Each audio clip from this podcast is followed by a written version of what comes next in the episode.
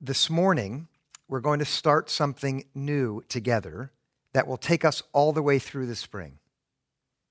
Our focus for the next 11 weeks will be on the disciplines of the spiritual life. Those kinds of practices that we can take on that make room for God in our lives and foster a growing relationship between us and Jesus enabling us to change inwardly and outwardly as followers of Jesus altogether. Do you feel the need for that in your life? Yeah, good. Christians are saved by grace. You've heard that before, haven't you? We are also changed by grace. And that's something that we talk about less. Saved through faith, and then changed through the work of faith as we are empowered by the Holy Spirit to grow. This is what God means for every person who opens his heart or her heart to Jesus to understand that grace saves, but then grace also begins a process of changing you. The Bible is very clear about this. Those who are saved by God's love grow through God's grace. And, it uses various images for this, like a child who is maturing, feeding on solid food now instead of only milk. Or like the sky at sunrise as the sun comes up and the sky gradually transitions from dark to the brightness of midday. Or like a tree whose roots are going deep down into the soil so that it's connected to the source of water deep down. Every one of those images is meant to show you what you should expect about yourself. In God's grace, you should be growing. Disciples grow in grace as grace trains them to change. Now, the way this happens, the way God has set it up, is through the exercise of specific disciplines, thoughtful and intentional actions, our spirits are enabled to grow. These endeavors of ours, which are up to us to take, can create space in our lives for God to do the work of changing us. Uh, think for just a moment, if you would, about some of the ways you know God wants to change you. And his promise is to do that as we grow in grace. Back in December, I had just started to give folks tours of this building. Some of you maybe were on those tours. Uh, after one, a woman took me aside and she, she made a request of me. She said, Would you be willing to do a Sunday message on how to pray? Uh, not about theory, but about practice. She had heard me preach before about prayer. Some of you have heard that. Uh, uh, she thanked me for all of the big ideas that I addressed, the kind of theoretical questions that come up when you think about prayer. But what she wanted was something different practical guidance for how to pray better than she was praying. She had been talking to other people in the church. She said, I think a lot of us need at this time guidance in how to actually pray. And so I told her I would do that. And this morning, I'm making good on that promise. Today, we'll start our discussion of the disciplines of the Spirit with what I would say is maybe one of the most foundational of all of them for putting our roots down in Christ, and that is the practice of prayer. Now, I guess most of you have some experience praying on your own. Is that right? I also guess that most of you could use some more help because when you look at your own life of prayer, there's room for improvement. Is that also true? Yeah, okay. What I'm going to offer today is six maxims for prayer, rules of conduct for how to pray effectively. Some of them will not be new to you, but all of them will be useful to the extent that you decide to put them into practice. And I really believe that for, for all Christians, there's always room for improvement. Some won't have ever practiced praying, and they'll hear these six and then be invited to take the first steps on the journey of growing spiritually. Others of us, this will be a refresher, or maybe even a way we can help others who want to learn to pray. But these six, all of them, they'll come out of Scripture, and they will be useful to the degree that you choose to act on them. And, and I want to be very clear about that. Listening to me talk about them is not going to be especially helpful. It won't. Maybe for a little while, but, but choosing to take the steps that I give you this morning will be the first way God begins to grow you spiritually. Now, I have six, so that's a lot, right? So, enough introduction, let's get going. the first maxim is pray regularly. If you want to take notes, this would be good to do. These will stay, I think, in your mind better if you keep track of them. I'll review them at the end. But first of all, to grow spiritually, you've got to build time into your daily routine and your schedule for prayer. Just like you do for every other essential activity that is a part of your routine. You eat three times a day, you sleep every night because those are indispensable for your physical health, and prayer is just the same for your spirit. And just like eating and sleeping, you have to do it regularly for it to make any difference. Now, the best example that we have for this first principle is the example of Jesus, the pattern that he followed. Now, listen to this. This is Mark 135. In the morning, while it was still very dark, he got up and went out to a deserted place, and there he prayed. That's Jesus' morning routine. Now, listen to Matthew 14 23. After he had dismissed the crowds, he went up the mountain by himself to pray when evening came. He was alone. That's Jesus' evening routine. Early in the morning, before the sun rises, and then late in the evening, after it's gone down, Jesus spent time alone with God in prayer. Before the day got busy, anybody here have days that are busy? Before the day got busy and after the work of the day was done, Jesus did the same thing each day. He prayed.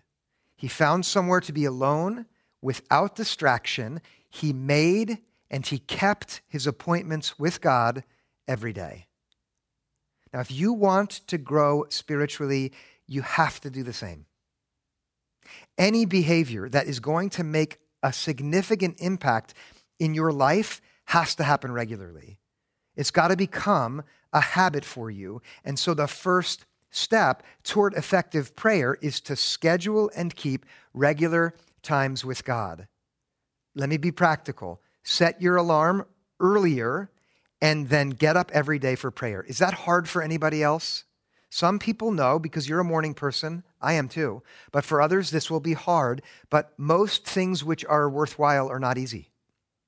At night, at the end of your day, make sure you end your daily tasks a little bit sooner than you used to. Find a consistent place to go, and then end the day like you started and at first, this will be difficult, just like when you begin a new exercise routine.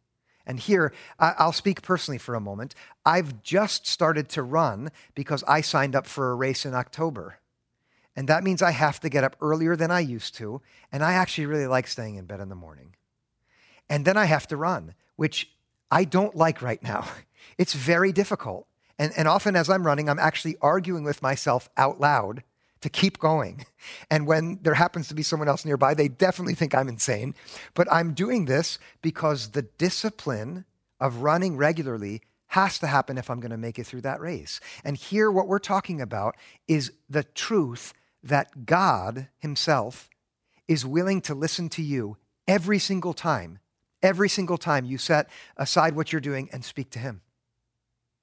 That is such a wonderful offer from God, but it only becomes a part of your life in a significant way when you make it a routine. And that's why the first maxim is to pray regularly. Now, how about some guidance for what to do when you pray?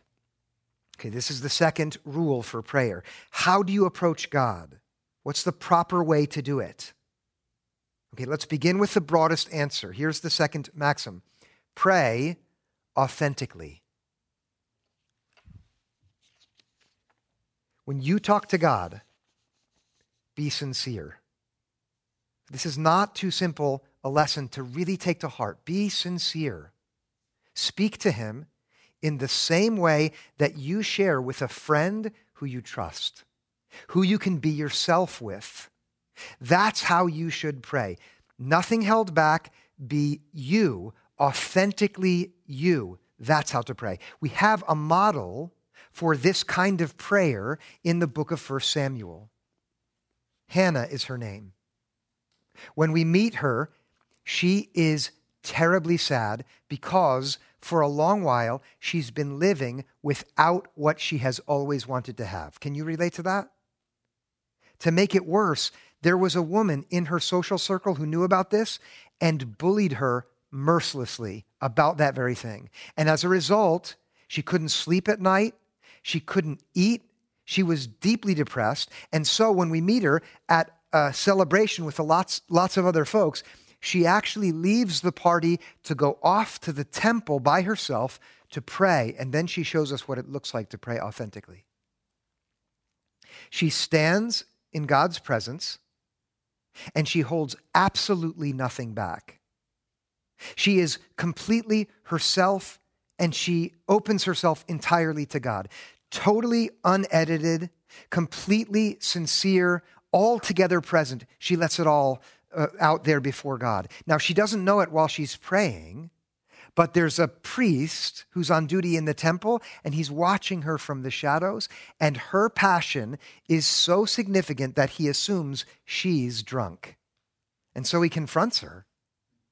But she's not been drinking, she's been praying.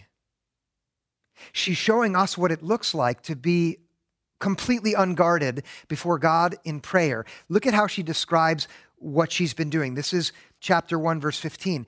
I have been pouring out my soul before the Lord.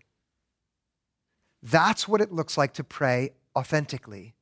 And this is our second rule for how to do it. It looks like taking the lid off of your heart and then pouring it out before God and letting whatever happens to be in there come out before God.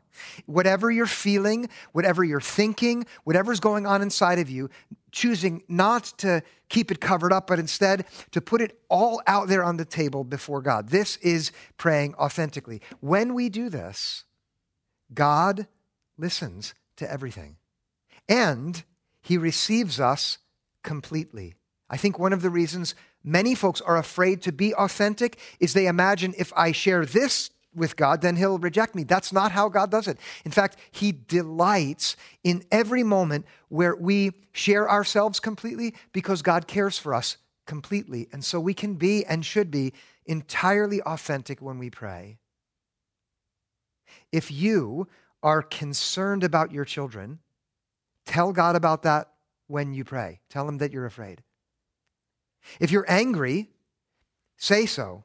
Give God all the details for why. If you're anxious, explain the reasons. If you are enraged because you've been mistreated, yell about it if you need to. If you're tired of being alone, complain to God if that's what's in your heart. Whatever you're experiencing, share it with God sincerely and without deleting anything.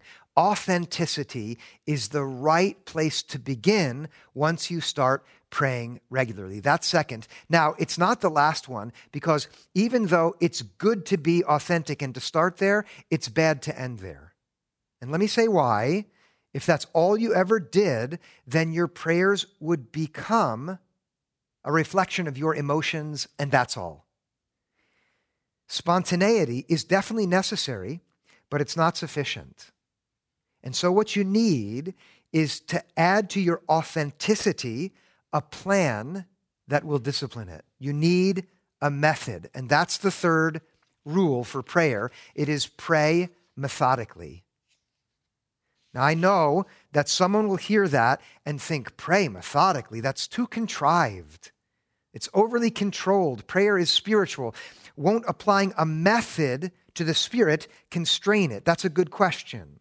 We do not control the Spirit of God ever. There's no system that holds God in. But here again, when we speak of praying methodically, we have Jesus as our example. He's a good example when it comes to these things, don't you think? Jesus' disciples knew his routine. They, they spent enough time with him to know morning and evening he's there praying. They also knew what all of us should accept, which is without help, we won't get very far. And so what they did is they asked him for help. This is Luke chapter 11, verse 1. Listen. Jesus was praying in a certain place, and after he had finished, one of his disciples said to him, Lord, teach us to pray, as John taught his disciples. Apparently, it was normal for disciples of teachers to go to them and ask them for a method to follow in order to pray effectively. And in response, Jesus gave them what we call the Lord's Prayer a pattern to follow or a form of prayer with specific elements in it, a framework to ensure that all of the important components were included when they prayed, a method. And for our prayers, for our prayers to become more faithful and more effective, they also need a structure. They should follow some kind of method. Some of you will have learned from teachers along the way a pattern for prayer. Has anyone heard of the acts of prayer? Yeah, that's a, a mnemonic device, A C T S, that I learned in high school. It was very helpful for me. It was helpful because it it captured the components in Jesus' prayer and it was easy for me to remember. So when I regularly and authentically pray, then I think of this method and it helps me. A is for adoration. I tell God the things that I'm that I love about him, that I adore about him. I start there. C is for confession. I, I remember each time I pray to say, God, this is where I've been wrong. And I say so.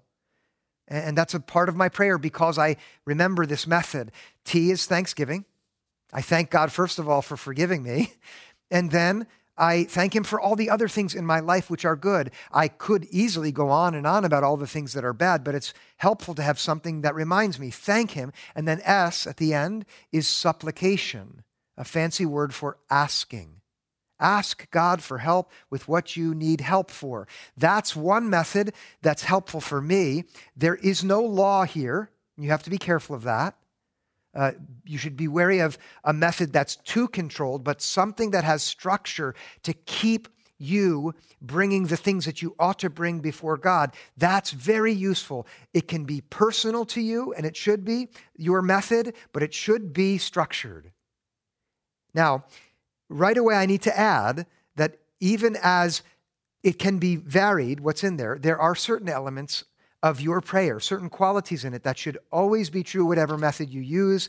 And that brings me to my fourth maxim for us today, and it is pray specifically.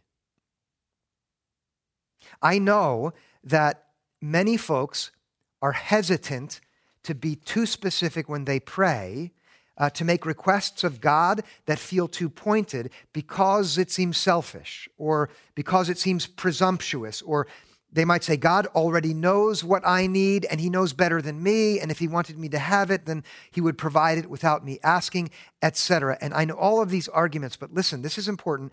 God delights in hearing your requests. Jesus compares God to a father who can't wait for his children to come and ask him for what they need. Uh, God loves when we take time in prayer to tell Him precisely what we want, not asking for help vaguely, not God, help me, but being specific. God, help me be more patient with that difficult person. Help me have more courage for the meeting I'm having. God loves when we are specific like that, not because He's going to give us everything we ask for, but because He wants us to tell Him exactly what we need. He wants us to have the kind of relationship with Him that grows as we are specific. Now, Scripture makes it plain that sometimes God actually does things differently because someone prayed for something specifically. And, and many folks that you know, I'm one of them, can recount moments in life where, after regular, authentic, methodical, and specific prayer, God made things happen differently. Does anybody here have an experience of that? I certainly do.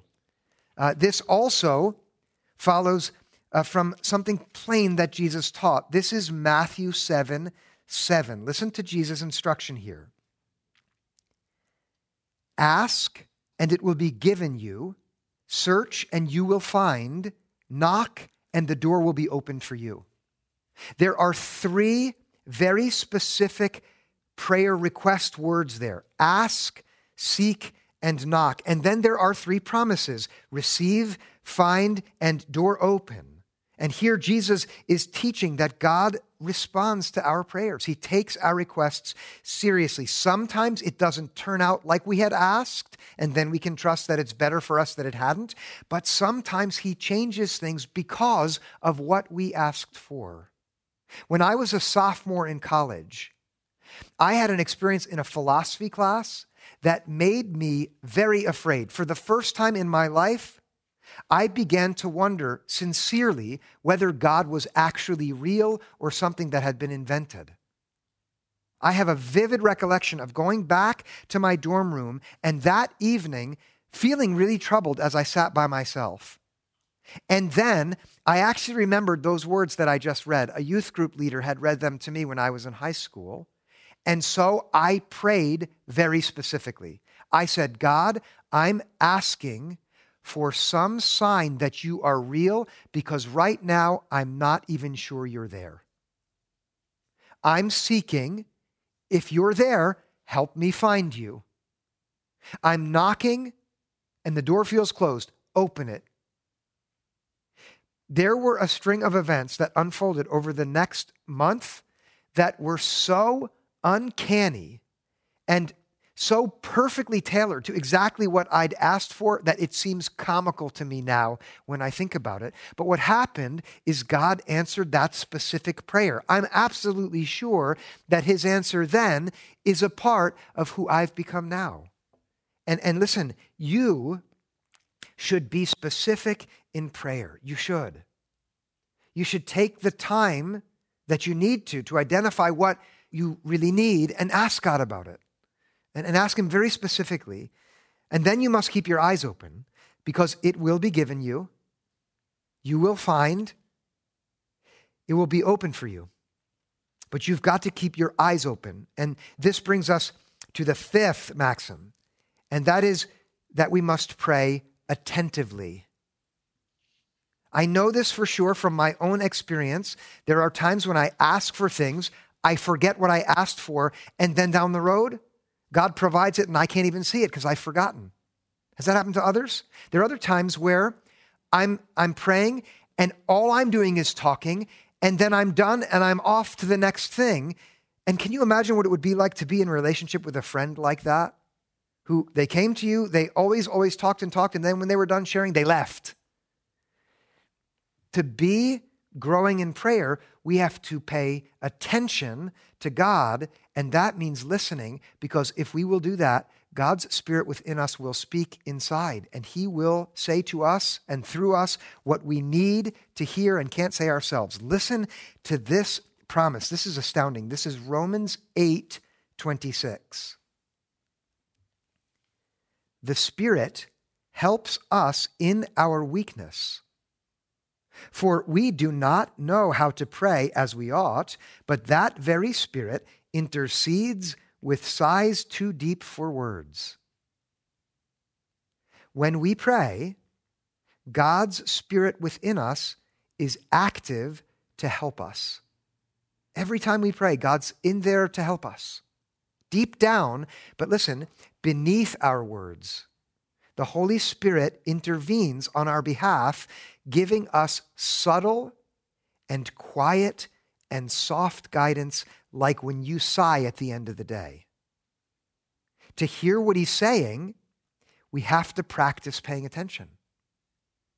Just like any balanced conversation between two friends. This also will not be easy at first. All of this guidance that I'm giving you is going to be hard when you start. That's how it always is with something new and something good. But paying attention to God is possible and extremely fruitful. Here's another sort of method that I've learned that maybe will be helpful to you. It's called the palms down, palms up practice of prayer. Okay? Listen, when you pray, and you're done speaking, do not stop praying, but sit there with your hands in your lap and then say something like this to God God, help me know what you want me to let go of. And then listen for the Spirit. God will say things like this to you if you spend time listening. Let go of that resentment over that thing your friend said and hurt you with. Let that go. Let go of the anxiety that you've been carrying about that meeting that's coming up. Uh, let go of that. Uh, let go of that regret for that mistake that you made back there. I know about it. Let it go. God will speak. The Spirit will speak and intercede if we're quiet and listen. Now, after you've heard that, lift your hands and open them with your palms facing down and say, God, help me release those things that you just brought into my mind. And then imagine those things that you have been prompted by the Spirit to let go of dropping away. And then, then you're going to do the opposite. You're going to turn your hands like this and say something like this to God God, what do you want me to receive in this time of prayer? What do you want to give me? And God will say things like this I want you to receive my grace completely. You haven't yet let me love you entirely. Oh, let me love you. I want you to receive my mercy for that other person so that you can forgive them. I want you to receive my courage. I want you to receive my confidence. I want you to receive my joy. And after you hear those things from the Spirit, then picture each and every one of those gifts dropping into your open palms and receive them.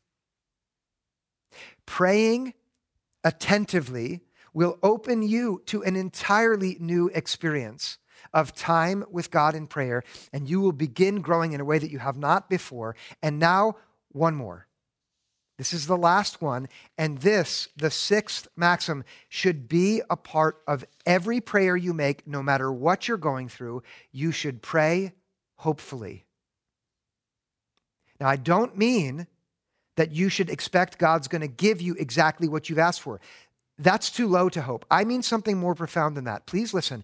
After you have spoken and after you have listened, shift your attention away from everything that's troubling you and let your attention rest on God's goodness instead. Have you ever noticed that sometimes the more you think about everything that's going wrong in your life, the more it seems to cling to you? Stop in, your, in every prayer, you got to do this. Stop dwelling on what's wrong and then remember what's right. Look away from your mess and focus on God, on His faithfulness, on His mercy, on His protection, on His nearness, His grace and patience, His steadfastness and love. Whether you feel it or not, bring up every one of these facts into your mind, into your prayer, and then speak about it. Pray hopefully. Here, listen to these words from Jeremiah. He wrote this after admitting that he was constantly depressed. His soul was bowed down all the time. All he could ever think about was his misery. And then he wrote these words. This is Lamentations 3, verses 21 to 23. But this I call to mind and therefore I have hope. That's a man who is telling us that when he prays at the end, he, he prays hopefully. He calls something to mind and it changes the way he feels. And verse 22 the steadfast love of the Lord never ceases, his mercies never come to an end. They are new every morning. Great is your faithfulness. That is a person who's decided He's disciplined himself at the end of his prayer to call to mind the good things about God rather than only thinking about the mess in his own life. And I, listen, you have to try to do this. It's hard work, but do it. If you pray attentively, you're going to consider all these messes in your life. You should, but then you need to let them go and then open your hands and call to mind the good things that are true about God and then pray about them. Here, I'll give you an example. When you feel alone and like all you've got is your needs, you felt like that. Add to your prayer, but you are my shepherd and you're with me in this dark valley and I shall not want. Say it. Or when you feel separated from God, because of whatever it is that makes you feel separate, tell him about all of that and then add, but God, thank you that nothing can separate me from your love in Christ Jesus. And tell him that or when you feel regret about the past, or uneasy about the present, or really anxious about the future, after telling God about all of that, bring to mind God's constancy and then tell Him, I know that you are the same yesterday and today and tomorrow. And therefore, I trust that you are the faithful one. You are. You are the Lord of time. You are the God who holds all things in his hands. You are the God who holds me in your hands. Call that to mind, every good thing about God, and then you will see how God changes you from the inside. And every time you pray, you will have hope. Now, these six that I've given to you, every one of them maybe is a bit inspiring to you this morning, but none of them will do anything at all unless you begin to put them into practice. That's why I suggested writing them down. Uh, here, I'll review all six of them again. And I'm doing this for one reason only. I genuinely want for you to practice them so that you grow. And I'm practicing them too so that I grow, so that our church altogether grows, so that Renaissance Church becomes a spiritually more mature community and therefore is a greater blessing to the world. That's what I want. So here they are. Pray regularly. Pray authentically. Pray methodically. Pray specifically. Pray attentively. And pray hopefully. This is just the beginning for us. This is the first of 11.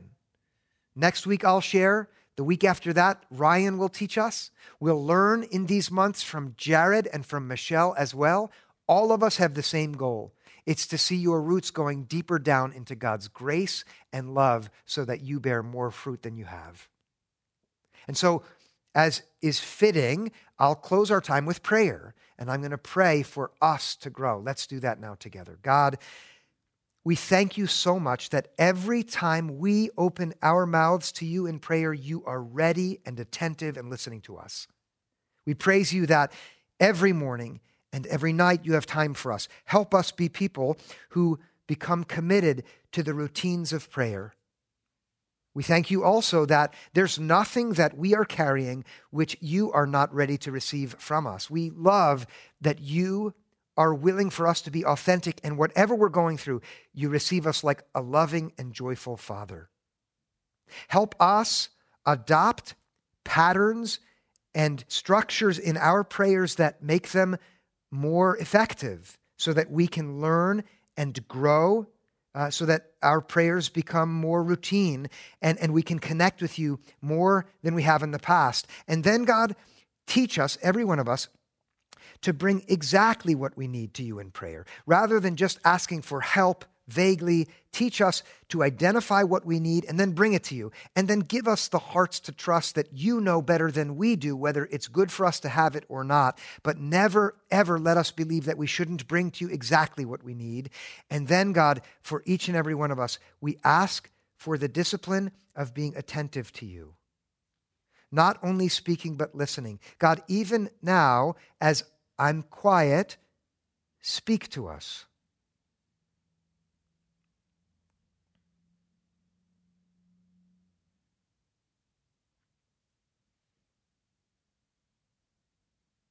Help us know what to let go of, and help us receive what you want to give to us.